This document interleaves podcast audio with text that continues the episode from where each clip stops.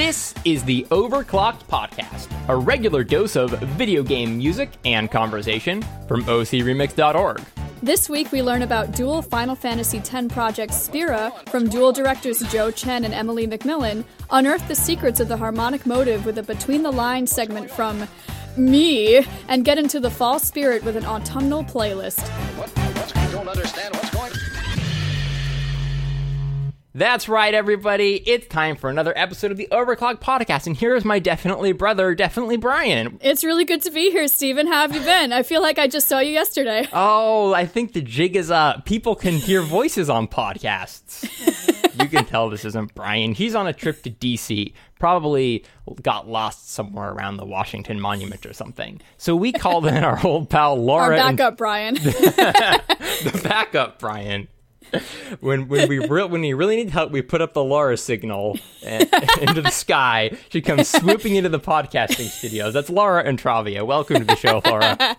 It's great to be here. I'd love to have a Laura signal. I hope it's just a picture of that face I always make in all my profile pictures, just emblazoned upon the sky. We just load up Facebook and just like attach it to just a spotlight. Just put on a big projector. Mm-hmm. Yeah, exactly. Mm-hmm. So, um... we didn't theme this show as well as we did last week. Last week was is all Zelda all the time. Um, and it kind of seemed a little bit scattered and random this week, but I discovered a mysterious pattern. I found out that we are going to be talking about um, a new uh, Materia Collective project called Spira, as you as you heard in the intro. And mm-hmm. I believe you contributed to that, right, Laura? Did you do a song on I that? did. I did a little recording for a couple of tracks. I wasn't as involved on this album as uh, other Materia albums, but I did uh, collaborate with my friend Nate Gulla, uh, who I went to school with, actually. We were both in the composition program at one point, and um, we uh, put a, a piece together uh, for the first time, working together for the first time since school, oh, so that was a lot of fun. That's yeah, really it was cool. cool. It was piano and flute, and uh, our friend Felipe mixed it, so that was a really good time. Well, that's awesome, and that was like one one-hundredth of the album. Pretty much. My very small piece. And um, uh, also, we have a segment from you, actually, which which worked out pretty well. It's about me? Harmonic motive, which I didn't know anything about until about uh, twenty-four hours ago.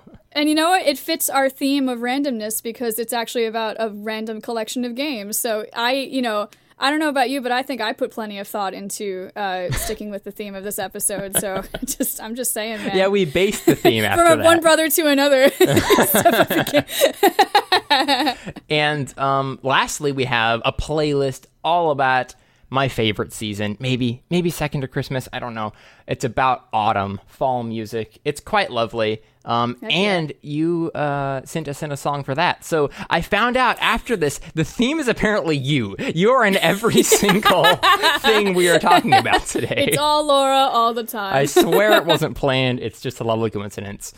Now, before we get into the Remix Rewind, I wanted to quickly mention um, another Materia Collective project, also put out or directed by Emily McMillan, called Spirit, which is an E P that is generating funds and awareness for Hurricane Harvey relief.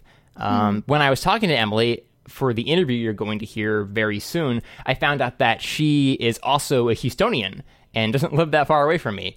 And... Mm-hmm. Um, This is a really cool, beautiful album that is, you know, dedicated to continuing the help that, you know, this area has been bombarded with recently. So right, yeah, a lot of uh, a lot of people contributed on very short notice. It was really it was really cool to see everybody coming together and especially sharing, um, you know, video game music themes that I, I think were purposefully selected to be sort of uplifting music from games, or at least had some kind of theme of like mm-hmm. uh, triumph through adversity. So it, yeah. it was very, it was very cool to see them pull that together in sh- such a short span of time. So check that out if you haven't already, everyone. Um, you, maybe you can do it while you listen to these Remix Rewinds, which we're going to talk about right now. Let's look at the fun, fun, fun, fun. You can't say chipper without chip. And Argyle is driving that point home with an adorably hip-hop rendition of Outset Island from The Legend of Zelda: The Wind Waker. It's an old-school trip to the sunniest setting this side of Delfino Plaza, and you just know the entire island's population of, like, twelve are tapping their tiny feet to every beat.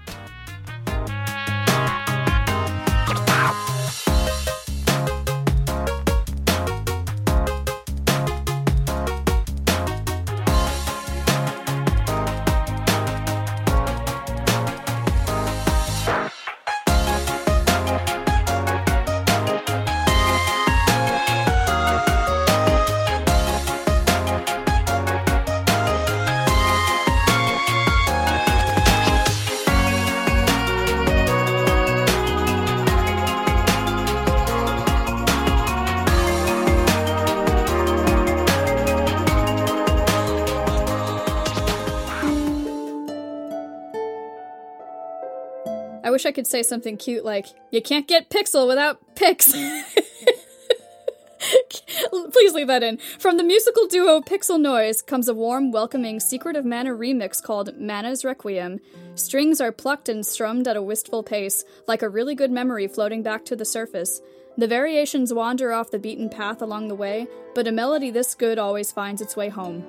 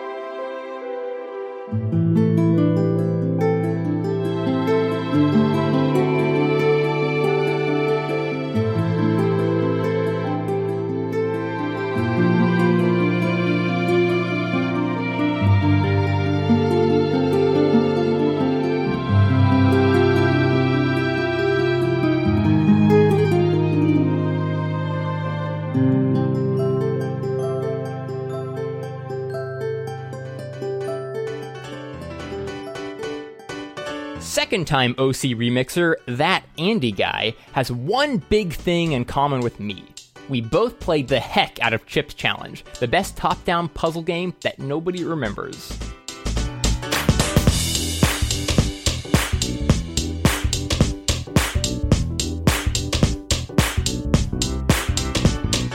Defunct Do You Know About Chip spins that catchy, repeating gameplay loop into its musical equivalent.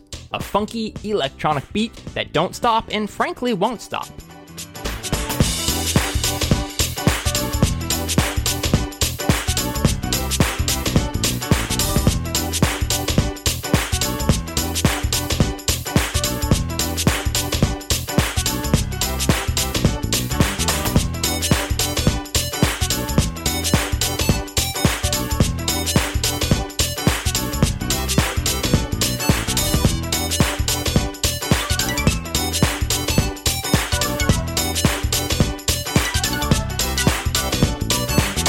These remixes and more, head over to O C remix dot org.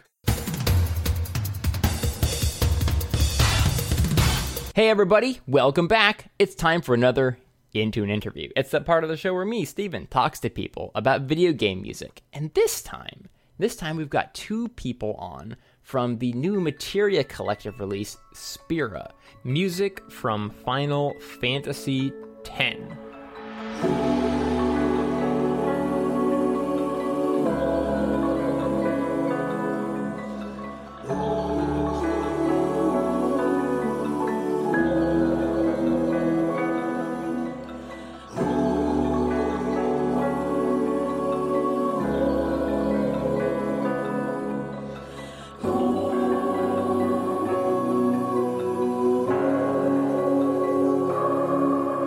We have Emily McMillan and Joe Chen here in the fictitious studio with me. Hey guys, how are you doing?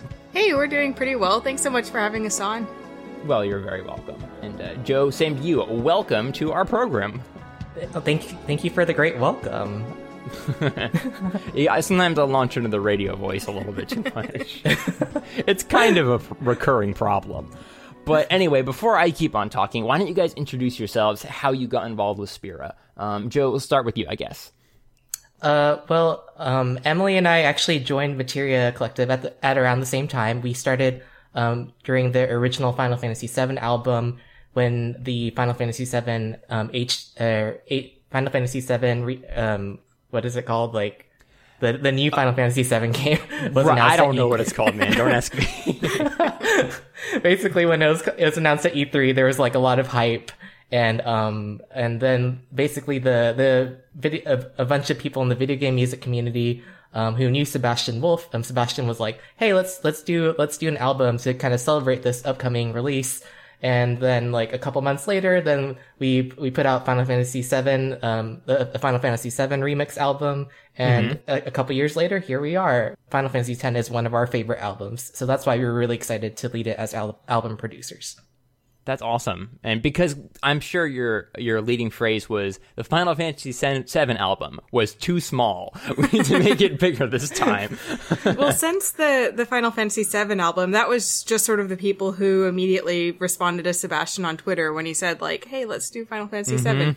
Um, and then when, you know, everyone decided to, like, stick around and see what would happen next, like, more and more people kept pouring into the group. Um, so, you know, a couple of years later when we said, okay, well, here's going to be the next mainstream, you know, main series Final Fantasy game we arrange. Um, there were a lot more people who jumped into the project. Uh, and that was actually something that we were kind of talking about for a while because, you know, like, I think we got about one hundred eighty something track proposals, um, from the people who wanted to participate. And we were kind of like, okay, um, what do we do? That's from a here? Tidal wave. Yeah. Yeah. It was, uh, a lot to, have to cut actually, so one hundred tracks is the short version. I know. It actually, I think it stands as the second largest video game music, um, like remix collaboration that I know about. Um, Ooh. Have you guys listened to um, what is it called, Harmony of Heroes before? It's the Super Smash Bros. Remix album. Yes, yes. Um, and I mean, it, you guys should have just eked out one or two more tracks because they literally beat you by one track. It's one hundred one songs long. I was really excited to have a round number, I'll be honest. So when That's it came cool. time to it, you know, there was, we had about one hundred, and then there was one person who was looking at dropping, and I was like, no, no, no, no, we, it's got to be one hundred exactly. That's the perfect number. Uh-huh. And, and, and let me tell you, Emily really pushed pushed for this round number. When when we dropped below like the uh, the number that would have made it round, she she was like, okay, uh-huh. we're gonna push it back up to exactly the right amount. Yeah, because I mean, if you have like ten songs, it's pretty easy to keep that number consistent. If you have a hundred, four people drop out, and suddenly it's like, no, it's three weeks to release. Four, you you you're doing Chocobo now. Yeah, I'm, I, I think I got, like, a bit of a reputation in the group for, I mean, I, whenever someone was uh, about to drop a track, like, I would immediately, like, sit down and talk to them and be like, why are you going to drop? Like, mm-hmm. what can I do to make this not happen? Um, you know, partially because I just like that number, and we ended up having fifty tracks per album, which is perfect. Um, but also because I... For anyone who participated, I didn't want it to be an experience where they looked back on it and thought like, oh, I, I really wish I had done this, or it's too bad I didn't have time to, to see this through. Yeah. Um, I wanted it to be like a positive memory for everyone who was in it. That's awesome. And actually, I'd like to talk to you both about your roles in putting this thing together. But first, maybe to clarify a little bit about the album, well, or I guess albums themselves, um, how did you separate these one hundred tracks into two albums, and are they thematically different in any way? Uh, one is a Basade mix and one is a Xanarkin mix, and they're absolutely um, stylistically and thematically separated. On the Basade mix, you'll encounter a lot more classical, traditional, acoustic.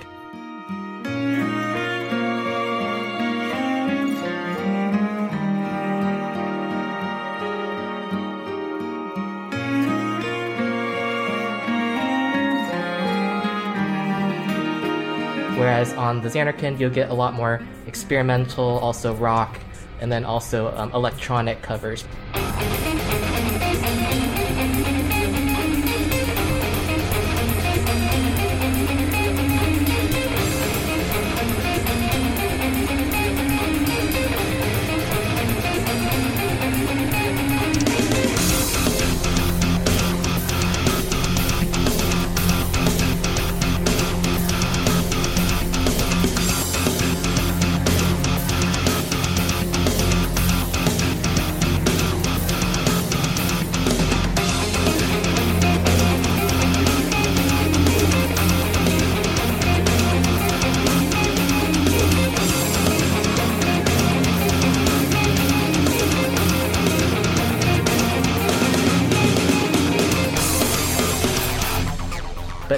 We wa- we did want it to make it um, a pleasant listening experience on both sides, so it's not just like you're buying a, uh, let, let's let's uh, have a lullaby album on one side versus a uh, mm-hmm. uh, like pump pump rock on the other side. We we did have some mixing between the two to to try and create a really um, nice listening experience be, um, between both of them. So for you guys specifically working together on this giant project, how did you sort out your own duties? Did you take like separate roles, or did you work on everything fifty-fifty? I mean, there was, I don't think there was any point um, where we sat down and said, okay, you handle all of this and I handle all of this. Um, Joe is really, really good at um, spreadsheets, we found out, or I found out. Um, so he did a lot of like the uh, behind the scenes organizational stuff. Um, there were um, one hundred tracks on the album or on the project, but there were over two hundred musicians. So mm-hmm. there were a lot of people to manage. Um, and that called for like a lot of behind the scenes organization on our part. Uh, and that was one hundred percent Joe. So he was able to kind of put together forms, um, that automatically sorted out all the data that we got. Um, he created different spreadsheets organized in different ways so that, uh, we could, if we needed to check like stats or information on something, we could get to it really quickly. Uh, when people had questions, we were able to address it accurately based on the data that we had collected. And that is literally, um, literally on, the only reason why this project could have come together. Like, if it's going to be this big, you have to have that kind of stuff at your fingertips. Yeah, I mean, a hundred percent. It was um, absolutely invaluable during the project for sure. Yeah, and, and right. I would say, and I would say that like it's it's not like we, like Emily was saying, like uh, both of us did contribute on both sides. Where mm-hmm. like al- although like Emily, she. She, Emily's fantastic at um the people management side. A lot of times, mm-hmm. um like like different scenarios would come up, and I would be like, I have no idea how to like approach the situation in the mm-hmm. correct way. And then Emily would like use her magical like um people skills and be like, oh, this, or problem solving skills, and be like, this is probably the, the best way to go about it, or this is this is a good way to go about it. But um, mm-hmm. at the same time, I I did really like that both of us. We didn't just say, okay, I'm, Joe's going to do all technical, Emily's going to do all the talking. Um, right. we, we did a lot of overlap also. So, so that if, for example, if I was really busy at one point, then Emily could, could step in and, and, um, and like help with the technical things and, and, and, and vice versa. If Emily was really busy, like I would also step in and help answer questions and um, solve problems like that. Yeah, that, that made it really helpful for us just because we, we both also had a lot going on in our personal lives outside of this album, coincidentally at the same time. So we were able to say like, hey, I'm unavailable this weekend. Can you take care of mm-hmm. everything? Right. Having someone um, else to like hold down the fort while you're gone is pretty yeah. awesome. We we sort of, when we were giving feedback, we would actually divide up the tracks. So, you know, Joe would take half the tracks and I would take half the tracks. Mm-hmm. Um, and then for the next kind of check-in that we would do, we'd switch tracks. Um, so that way, if there was like a consistent error, um, we would be addressing it without being like influenced by each other. Mm-hmm. But yeah, that, that could have absolutely resulted in like too much bad cop. Or um. It's a delicate balance. Uh, and yeah, Emily, yeah. you have uh, at least one track on the albums, right? Yeah, um, it was part of getting it to one hundred. Uh, we were closing in, and there are only ninety-nine, so I did one last minute. So what uh, what kind of music do you usually uh, produce? Like, what's your style? Um, I mean, I, I really love video game music. Um, I would say arranging music is kind of the lowest on my list of things that I like doing mm-hmm. with, with video game music. It's, it's fun, but it's like I'm very much... especially compared to so many people in Materia Collective, like I'm, I'm not, a, I'm definitely not a full-time musician. Sure. I'm, I barely do it as a hobby. Um, but I, I really like working with different members of the group. So there are just so many talented instrumentalists in the group. So anytime I, I arrange something, I, I really try and work with people I haven't worked bef- with mm-hmm. before just to, um, you know, just to branch out a little bit. I Joe usually ends up playing on my arrangements, but aside from that, they're, uh, sort of, a range of people I, I really like working with. And so, Joe, what do you do music-wise? So I am a little bit more on the p- the performing side. So I have am a classically trained violist. I'm not a professional by any means, but I've been playing for a really long time, so I have like a certain level of proficiency. And mm-hmm, um, mm-hmm. so so um, I do contribute a lot uh, or a decent amount of viola recordings to um, different tracks. Very cool. Very cool. So I wanted to circle back a little bit to what you were saying, Emily. All these fantastic performers that you have on the album. Mm-hmm. What tracks were you most excited to see come together, or people you were most excited to work with? Because there's like a lot to choose from. I mean, it was it was just really exciting to get to work with every. I mean, I know that's kind of a cop out, but like I've seen all of these performers contribute to other Materia Collective albums. Yeah. So to be directing this album and say I'm I'm working directly with these people whose work I've I've admired for, you know, a few years now. Mm-hmm. Um, some of them I met from the first Materia Collective album, but some of them, like, I've been following them on YouTube for years and years, and I'm like, oh, you're that guy. Like, um, I know there's even one, one musician in the group, uh, who I'd been following on YouTube since, like, high school or something, and I didn't even realize it was him until, um, earlier this year. So, oh, that's cool. It's, it's really exciting to actually get to work, like, one-on-one with these people. And we certainly had, like, surprise musicians that, that we hadn't been expecting on the album. We had one vocalist who I'm a huge fan of, uh, Julie Elvin, join, uh, singing mm-hmm. on one of the tracks. And I didn't even realize she was on the album until um, towards the end of the check-ins.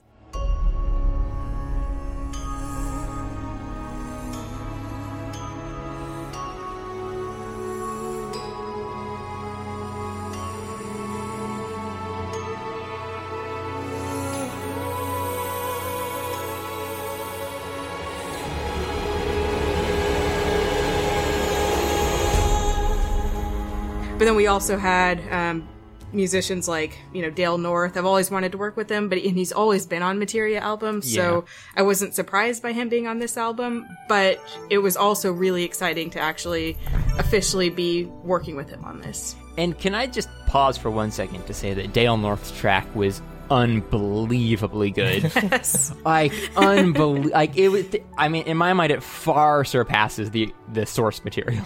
Like he just knocked it out of the park. When and my heart swimming in collected words, moved by the wind, hidden through the world, clouds like a voice that we all recognize, carry the haunting future. Yeah, I actually, the, the first time I heard it, uh, it was, so Lion King just came back into theaters, um, like earlier this year, and I, I love that movie, so I went to go see it. Very good. And it was like around the same time that I heard his track, like, completed for the first time. Um, And at the end of Lion King, there's like this version of Can You Feel the Love Tonight? And I want to say it's Elton John singing, um, but it's like just quintessentially nineties. Like uh-huh. It's got everything that you hear in those like really stereotypical nineties songs. And when I heard uh, Dale North's version of, of Suteki Danette, it was like the exact same. I was like, wait, this is like the perfect ending to this album because it's like, It, it captures the ninetiness of Final Fantasy X. It, it um, certainly really, really well. Man, now I just want to hear Dale North sing Lion King. Has he done that before? I gotta find that out. Yeah. That'll be our next Materia Collective album. What about you, Joe? Was there anything you were extra excited, you know, to see come to fruition in this album? Or I keep saying that in these albums. I I think like as a string player, um, I really liked seeing um, both Triforce Quartet and Videri String Quartet. Um, Um, come back on and perform on these albums because they're really cohesive groups. They, they, um, and they're, they're both playing really, really great arrangements. Uh, um, Videri played Suteki Danette and, um, Triforce, um, played many tracks. And one of them was, um, the, I think it was called The Truth Revealed, um, which is arranged by Sean, um, Skiafansky. I don't know if I pronounced that correctly, but, but, um, mm-hmm. they both sound, re- both of the groups sound fantastic. I've heard them live at MagFest. And in recordings, they, mm. they they they also don't disappoint. So I was absolutely um, like jumping for joy when I heard their recordings.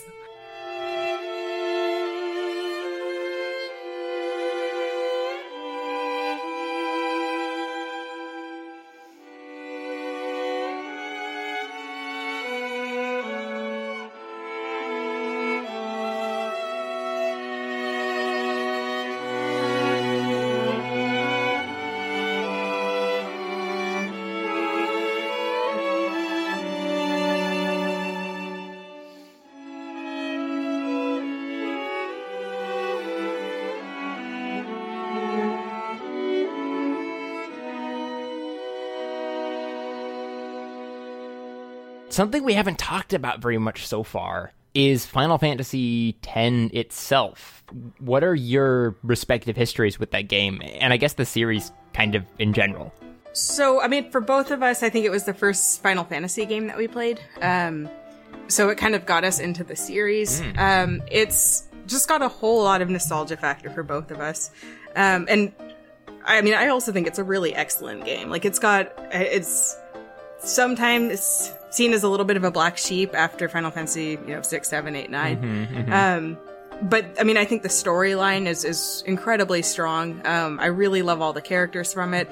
And one thing that we were excited about to, you know, in, in doing this Arrange album is the music's really different. You know, they've got these two other composers involved in the soundtrack. Yeah. Um, there's a lot of like weird ambient stuff uh, that just doesn't exist in previous Final Fantasy games. So covering it was going to be a little bit different from covering Final Fantasy seven and eight, yeah, which Materia Collective also did, because it's really not the same. Beca- and correct me if I'm wrong, but ten was the first main series Final Fantasy game that Uematsu did not have basically entire control over, right? Like, this is the first thing they split mm-hmm. off into other multiple composers. So the the sort of mm-hmm. tone and genre shifted kind of radically. Yeah, and I think ten is, is a particularly challenging album to do this kind of um, large-scale remix where, where you have so many tracks, just because a lot of the original tracks on the soundtrack um, were kind of re... Um, a lot using used a lot of the same themes, but just in different mm-hmm. ways. So we want... So it could have been really easy to fall into the trap of, okay, we're just going to have like five million choral versions of Hymn of the Faith, but and, and right. then it would that would make a re- really really bland listening experience. But I really like that um, our members really stepped up, stepped it up and said, okay, I'm going to take um, I'm going to take uh, this one track and completely change it. Whether whether it, we might make it like um, less serious when it was a very serious track to begin with, or um, go in a completely different direction. So I, I just really love what everyone did. So anything that we've missed so far that you guys really want to bring up um, about this album duo? Um, I guess one thing that I would bring up is uh, just that the whole project is one hundred tracks, um, and that's absolutely a lot to get through. Uh, one of the reasons we divided it up into two albums, it wasn't meant to be so that people have to buy two albums, but more that... Uh, depending on what type of music you enjoy listening to, especially since we did try to divide it stylistically. Um, you know, if you like Final Fantasy X music and you see yourself as someone who prefers like more classical music, mm-hmm. you you can purchase one of the albums and, and see if you enjoy it. So fifty tracks is still big. um, yeah. But you can you can enjoy them separately, even though it was released as, as one giant project. Uh, and that's something that one of my favorite things to see responses Uh, of on the project is, you know, when people say like, well, you know, this type of music really isn't my style, but I love that there was this whole album dedicated to this type of music, mm-hmm. which I really do enjoy and love listening to. And one of the great things that I love about the group is that is that you won't have the same people leading every single project. So it won't it won't be us like every single album. It'll be someone mm-hmm. else with a new creative vision. So we're excited to see what what um, these uh, other producers come up with in the future. Yeah, um, I think Joe, Joe said it really well, I think in a, in a previous interview did, was that while Final Fantasy X is a really special and, and meaningful soundtrack to us, like every single person in the whole Materia group has, you know, a different soundtrack that's mm-hmm. just as significant to them. Um, so, and, and every project we have is directed by someone who has that special connection with that soundtrack. Yeah, that, that, that is well said. And you just picture, you know, over a hundred people working on on just Spira and what each of them might do later. It's like an unlimited amount of potential, and that's kind of yes. an exciting thought. Mm. Oh, I think that's a pretty, pretty strong way to close this interview. Guys, thank you very much for taking the time to talk with me a little bit about Spira and everything that went into it. Thank you again so much for having us. Uh, we, we really enjoyed getting to talk about this project. Likewise. Yeah, for sure. Um, and hey, we'll have everything in the show notes where you can go and get the album, where we can follow you guys on Twitter or whatever and whatnot, but just the quick vocal version. Um, is there anywhere you guys uh, want listeners to check out? Uh, well, definitely check out the Materia Collective websites and social media. So materia collective dot com and um, at, um, at, at Twitter. Um, on Twitter, it's um, at Materia, C O L L. And um, there are also Facebook pages and, uh, and other social media like Instagram. So just um, search for those. All right. Sounds like a plan. Thanks again. And uh, for now, we're going to head back to the rest of the show. My name is Laura Intravia, and this is Between the Lines. Since this series began, I've tended to look at single pieces or single video game franchises to demonstrate different musical ideas. This time I thought I'd change things up a bit. I'm going to discuss a single concept and take a look at it in a few different games. I spoke at length in my last episode about the similarities between a video game score and an opera or musical drama, how many of the same compositional techniques are used to maintain cohesiveness throughout the score. The leitmotif, as we discussed, is a favored means to this end, in that it is a melodic phrase or figure that accompanies the reappearance of an idea, person, or situation, something to do with the story. Several characters in the Zelda series have leitmotifs, most notably Zelda, Ganondorf, even Groose from Skyward Sword.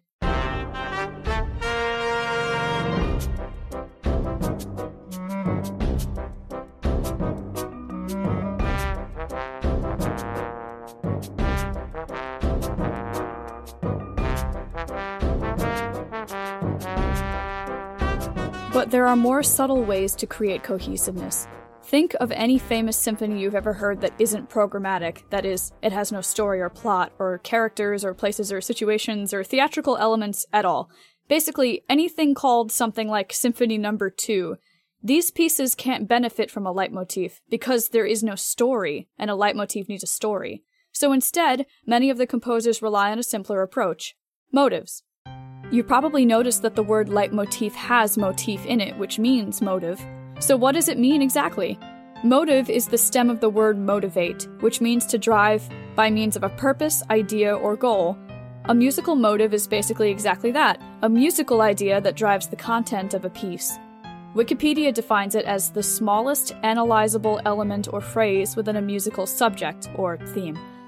twentieth century composer Arnold Schoenberg defines a motif more specifically as a unit which contains one or more features of interval and rhythm whose presence is maintained in constant use throughout a piece.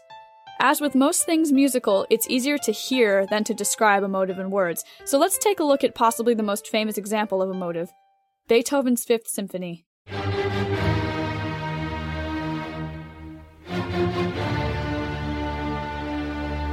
Those opening three notes, commonly referred to as the leitmotif, drive this entire piece. The pattern of short, short, short, long, with the pattern of the descending third, reappears constantly in varied forms throughout the piece.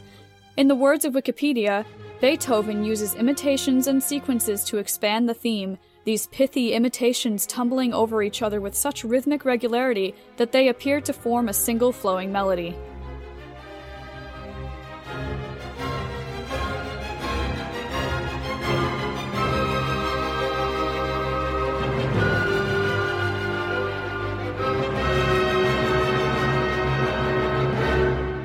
So this fits both definitions I mentioned before. It's a musical idea driving the composition forward, and it contains one or more features of interval or melody, and rhythm. It has both interval and rhythm.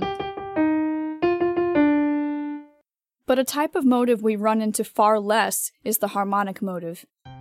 Wikipedia defines it as a series of chords defined in the abstract, that is, without reference to melody or rhythm.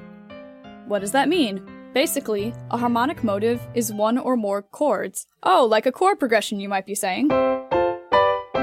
Not necessarily, and here's where we get into the weeds of trying to put music into words again. A chord progression is typically something that is filling out the length of an entire subject or theme. So the progression is therefore determined by the melody. A harmonic motive must be a collection of chords that is not subordinate to melody or rhythm. It's something that is recognizable simply for the chords themselves. Here is the perfect simple example, the Forest Temple from Ocarina of Time.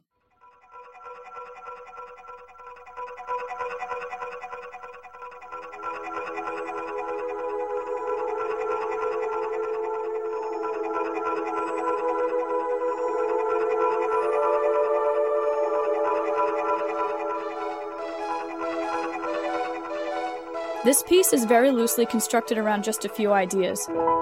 We have the barest suggestion of a melody.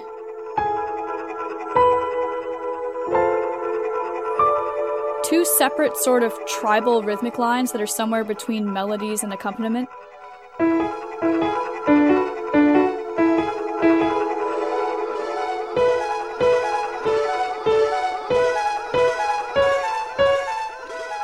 underneath all of that, the only constant is the same two chords that keep oscillating back and forth. In a way, this piece is a combination of every type of motive. The melody does its own thing. The upper accompaniment is driven by this rising third motive and triplet motive. The bottom line is simply a downbeat rhythmic motive. And then we have the chords underneath all of that, alternating back and forth as a constant, you guessed it, harmonic motive. All of these elements exist independently of each other, weaving around and fading in and out almost randomly. The chords, in this case, are not determined by any melodic or rhythmic content. They are instantly recognizable and drive the atmosphere of the piece. This is literally the reason why Koji Kondo is one of my favorite composers. Look at all the different techniques he layered together to make one of the most beloved dungeon themes in all of Zelda-dom.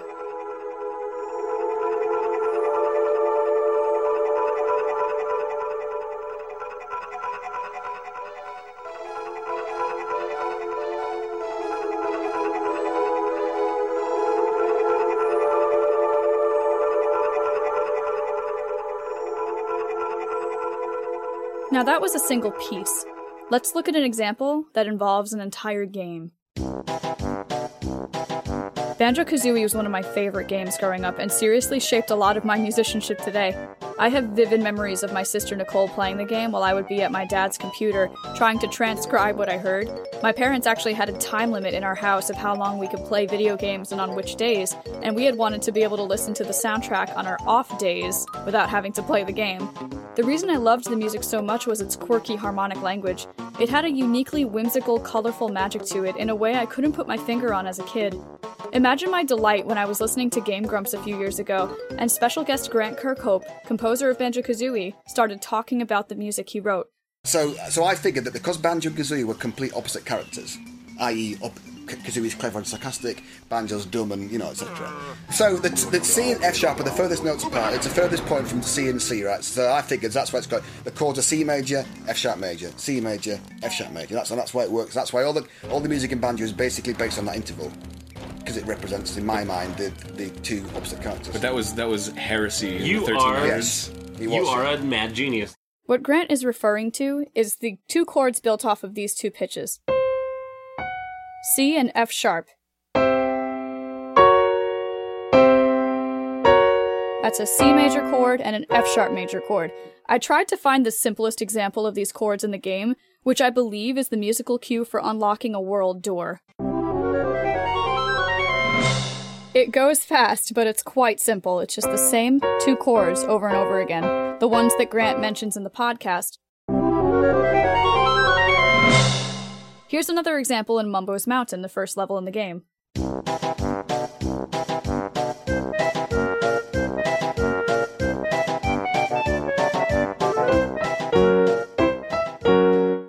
Same exact chords. This chord combination is everywhere. In seriously almost every single piece on the soundtrack, this chord relationship appears. It's sometimes in different keys, it's sometimes in a minor mode, sometimes it's just a key change.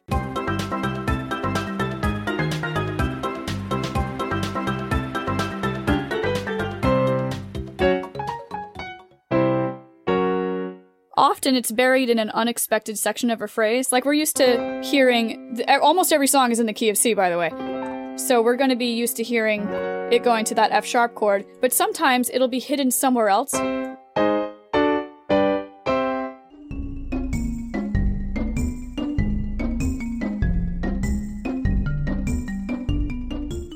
C, A flat, D, G, C, C, A flat, D.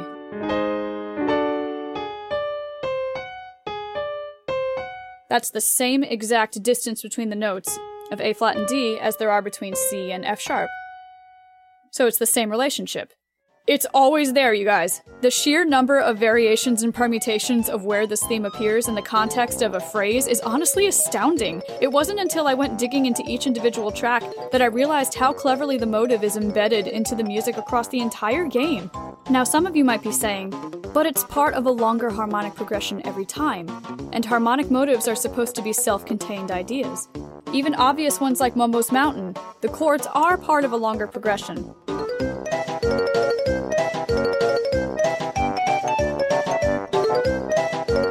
it be a coincidence that this chord relationship keeps popping up? The answer is no. No, it couldn't, because these chords would never naturally appear in the same key signature. Let's back up a bit. Grant is picking chords that are based off of a particular interval between the root pitches of those chords. They're a tritone apart, or exactly six half steps. No matter how you order the pitches, it's always going to be the same distance away from each other. In diatonic or tonal harmony, which is what Banjo-Kazooie is definitely primarily based on, no two major chords would ever be that distance apart. So, without getting too in-depth into scale theory here, our major scale, right? There are certain chords that can be built off of the pitches of that scale by just building thirds on top of them. And there's a certain pattern of types of chords that you'll hear. Major, minor, minor, major, major, minor, diminished. And we're back to the major chord again. There is a distance of a tritone between two of the pitches in this scale. The fourth and the seventh are a tritone apart, so we can find this interval in a major scale, but the chords that are built off of them are not both major or minor. Major, diminished. This goes for minor scales as well. The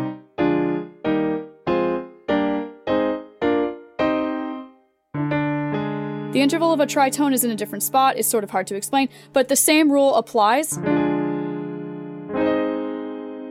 It's a diminished chord and a major chord.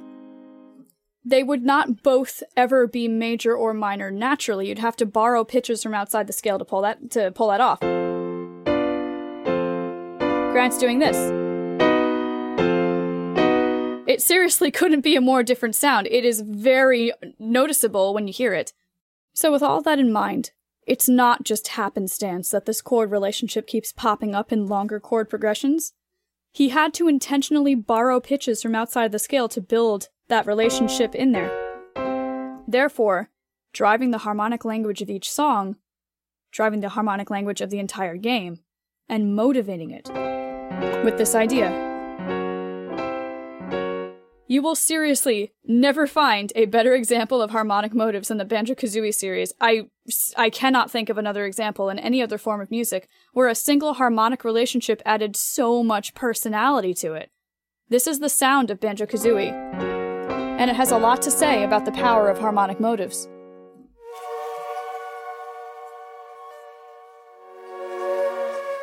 Now, the last example I have is actually a question. I've been thinking about this one for several weeks since deciding to write this episode, and I can't decide if it really fits the definition of harmonic motive or not. There is a chord in Hyperlight Drifter that returns at key points in the storyline.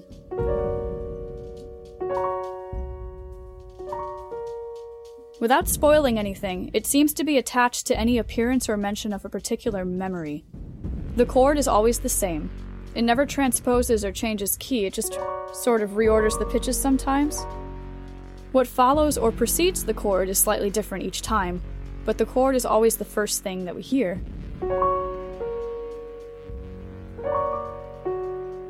It is instantly recognizable and appears enough times in the game for me to think that it is one of the few recurring ideas or themes in terms of the music.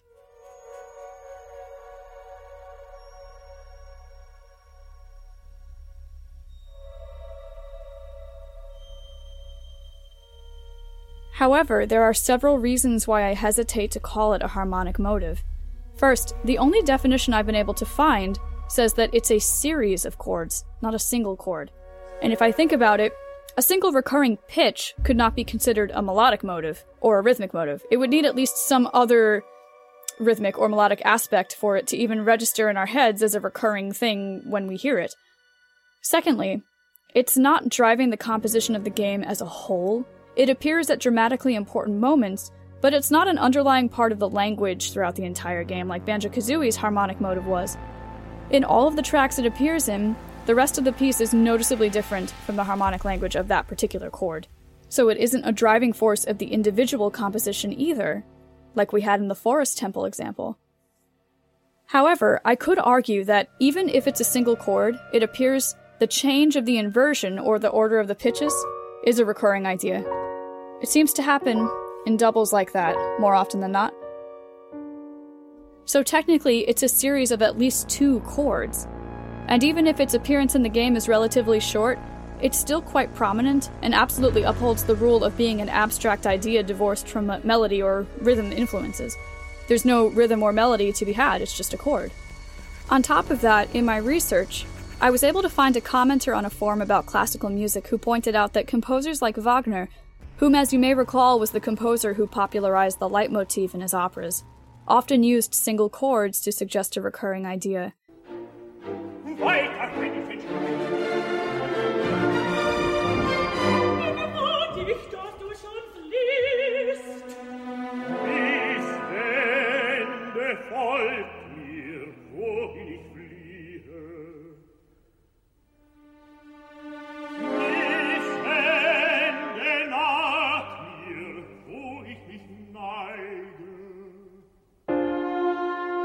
This half-diminished chord returns throughout the entire work in much the same way the chord in Hyperlight Drifter does. So, can we call this a harmonic motive then? Or, because it's associated with some part of the storyline, perhaps it's a harmonic leitmotif, which as far as I know isn't even a real term. I lean towards the latter, actually, but I'm certainly open to debate. In any case, the fact that the function of this chord is difficult for me to pin down in words is just a testament to how creative and powerful and just plain freaking cool it is in the context of the game.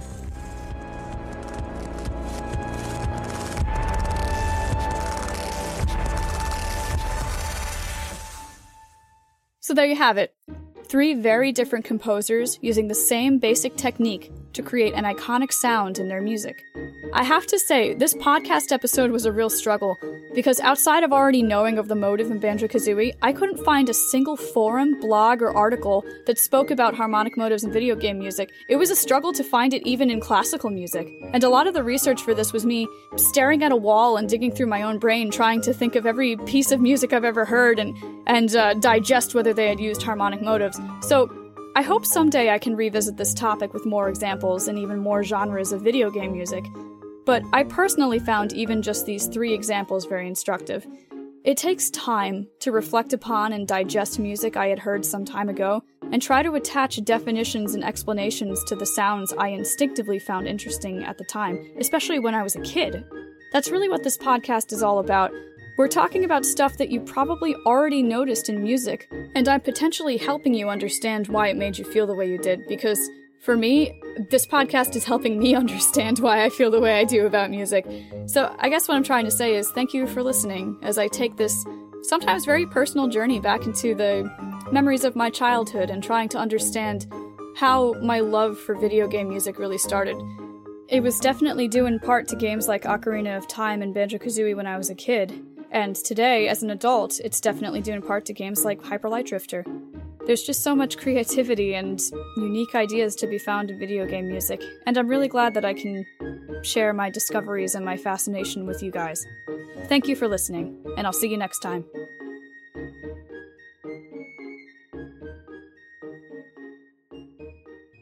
Like this, this, like that, like, like that, that. I like it, I like it! Thank you, dear listeners, for coming along this journey with us. I had a very nice time. Laura, say you had a nice time. I had a really nice time, too. She Excuse had a me, very nice Brian time impression. As well. I had a very nice time, too. That sounds like something Brian would say. So if you would like to hear more from this fine establishment and podcast, you can head over to w w w dot o c remix dot org. If you want to send us a tweet, we're at O C R Podcast over there. And, of course, the email address, as always, is podcast at o c remix dot org. Um, and to finish everything off, thanks again to Joe and Emily for a really interesting interview. Um, even though I don't totally like Final Fantasy X, they kind of turned me around on it. And uh, Laura, thanks to you as well for your segment. Oh, it was my pleasure. I, I'm always really thrilled when I get to work on these podcast episodes. They're, they're quite a challenge for me to try to put things in, like, you know, terminology that it, that anybody can understand. And it's yeah. really good practice for me because it's in my own, like, composition work. It helps me sort of wrap my head around, like, you know, the sounds that pop into my head. Like, what am I hearing here? Like, what am I trying to do? And if I can put it into English, you know, and talk to myself a little bit, it mm-hmm. makes it a lot easier. So the podcast is, like, really great practice for that. That's awesome. I mean, like, if yeah. you can if you can explain it to me, then you you have truly gone I, to like the, the basics of the, the basics. But you know, if you think about it, for I assume no, I know this for a fact. The Overclock podcast has listeners from, you know, fans of music to creators of music to, you know, everywhere in between. So it is kind of hard to hit that balance. Um, yeah, totally. Because I don't want to. I also don't want to alienate anybody that, like, you know, has has studied music theory and, and wants to, you know, knows a lot of the basic stuff. So I try right. to pick. I try to pick a really interesting topic, but then somewhere in the middle, I try to like uh, reverse engineer it and break it down from like the basics and build it back up. And uh, hopefully, hopefully everybody enjoys it. yeah, I, I think it. I think it kind of toes that line um, between the lines. Mm-hmm. That that wasn't funny. Don't laugh. Um, okay, I'm you know sorry. we should we should have like little should have little um, interviews with our with our segment creators to like hear about the creation process. That'd be fun. Yeah, that'd be a lot of fun because I can I can always do like a quick. Um, You know, comments about like, here's one part that I really struggled with trying to put into words, or here's this part I couldn't mm-hmm. play on piano at all. yeah, and start from there. That's a good idea. We should think about that. Um, yeah, totally. I'd ma- be down. Cool. All right. Well, we just thought up a new segment on the spot. between behind, pro- between the lines. between the lines and between the lines. Very good. This has been a produ- productive episode. So thanks everyone for listening. Brian should be back next week, um, unless he remains lost. Um, in, the, in the general D C area, then I don't, I don't know what we'll do. But until then, thanks for listening. And now we are going to head into the playlist.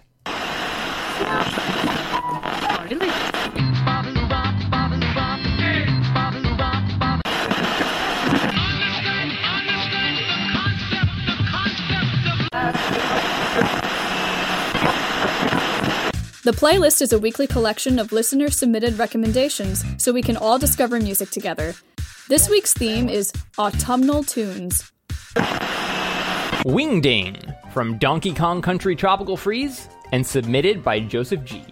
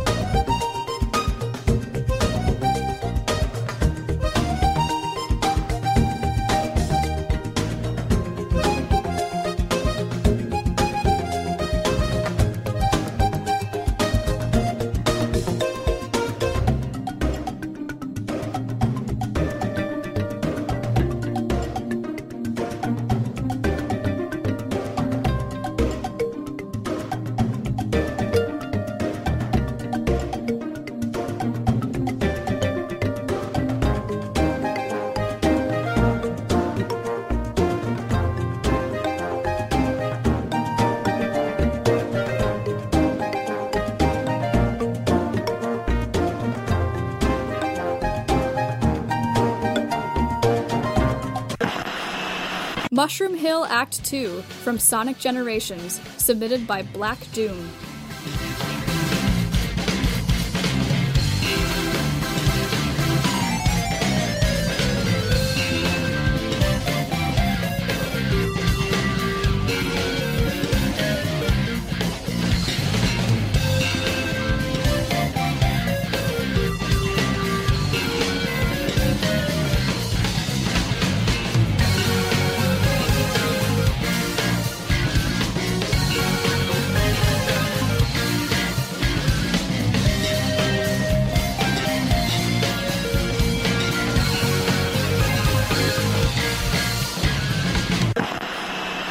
Maple Treeway, Autumn from Mario Kart eight, and submitted by Patchpin.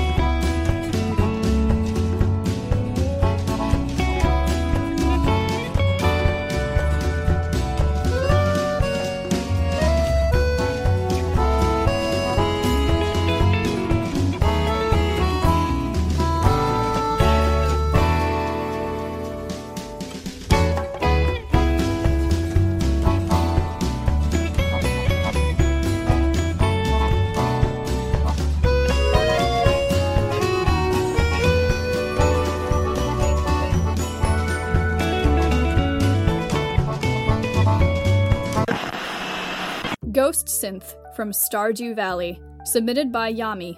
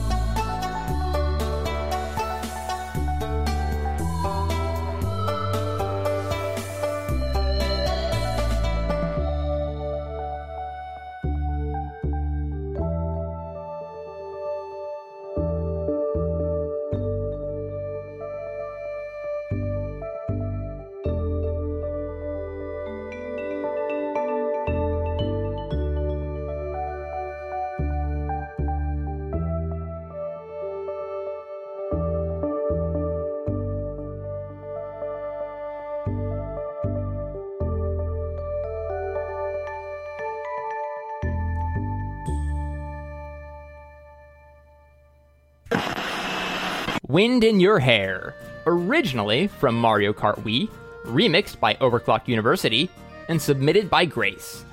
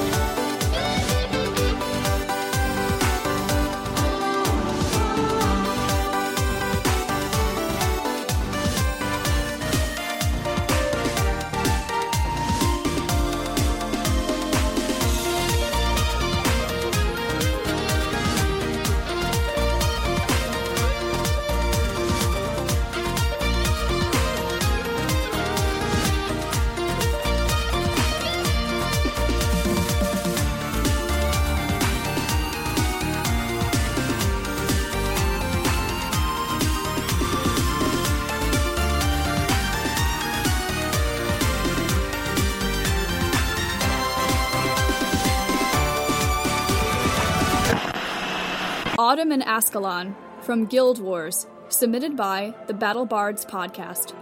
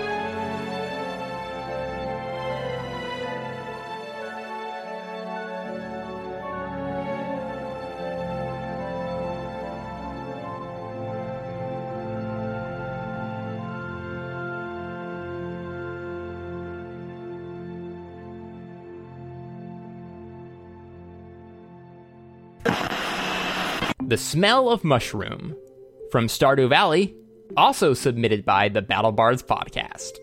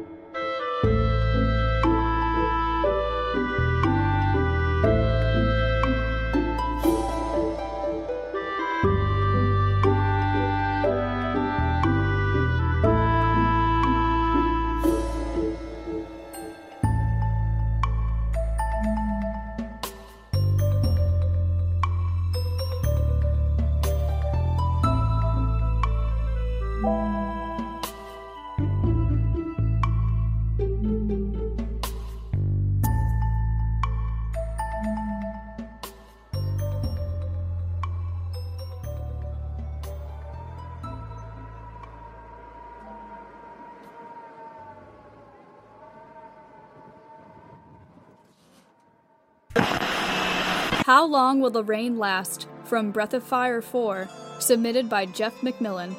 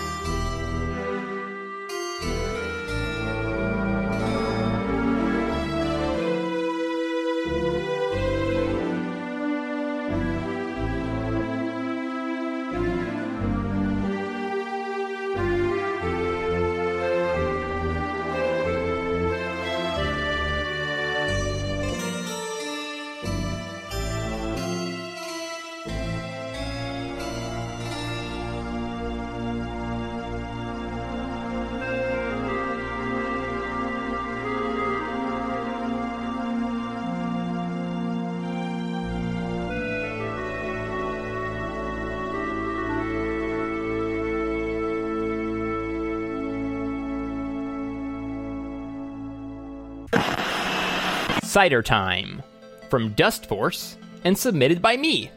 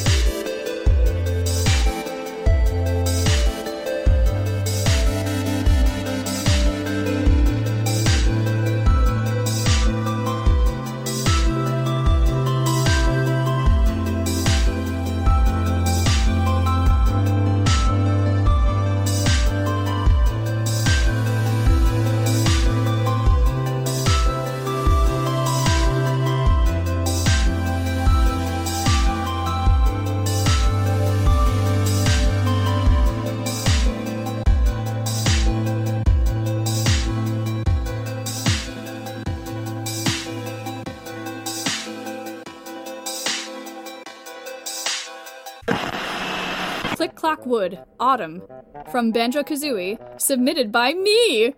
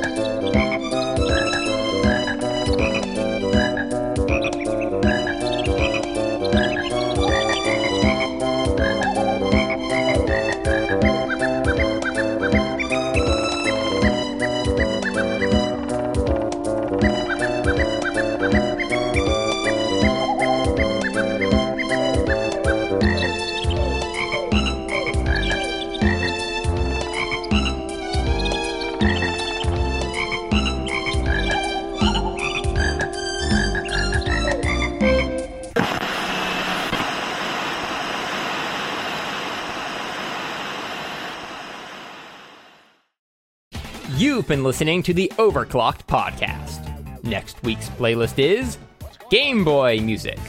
Nothing too colorful or advanced. We're looking for the vintage stuff. To submit your suggestions, or just say ba-ding, hit us up on Twitter at O C R Podcast. Email us at podcast at O C Remix dot org, or visit us on the forums at O C Remix dot org. This week's lyrical wisdom. Dear Seymour Guado, this will not be your story. Here's what you don't know. I can fly. I'll fly. Far. Away.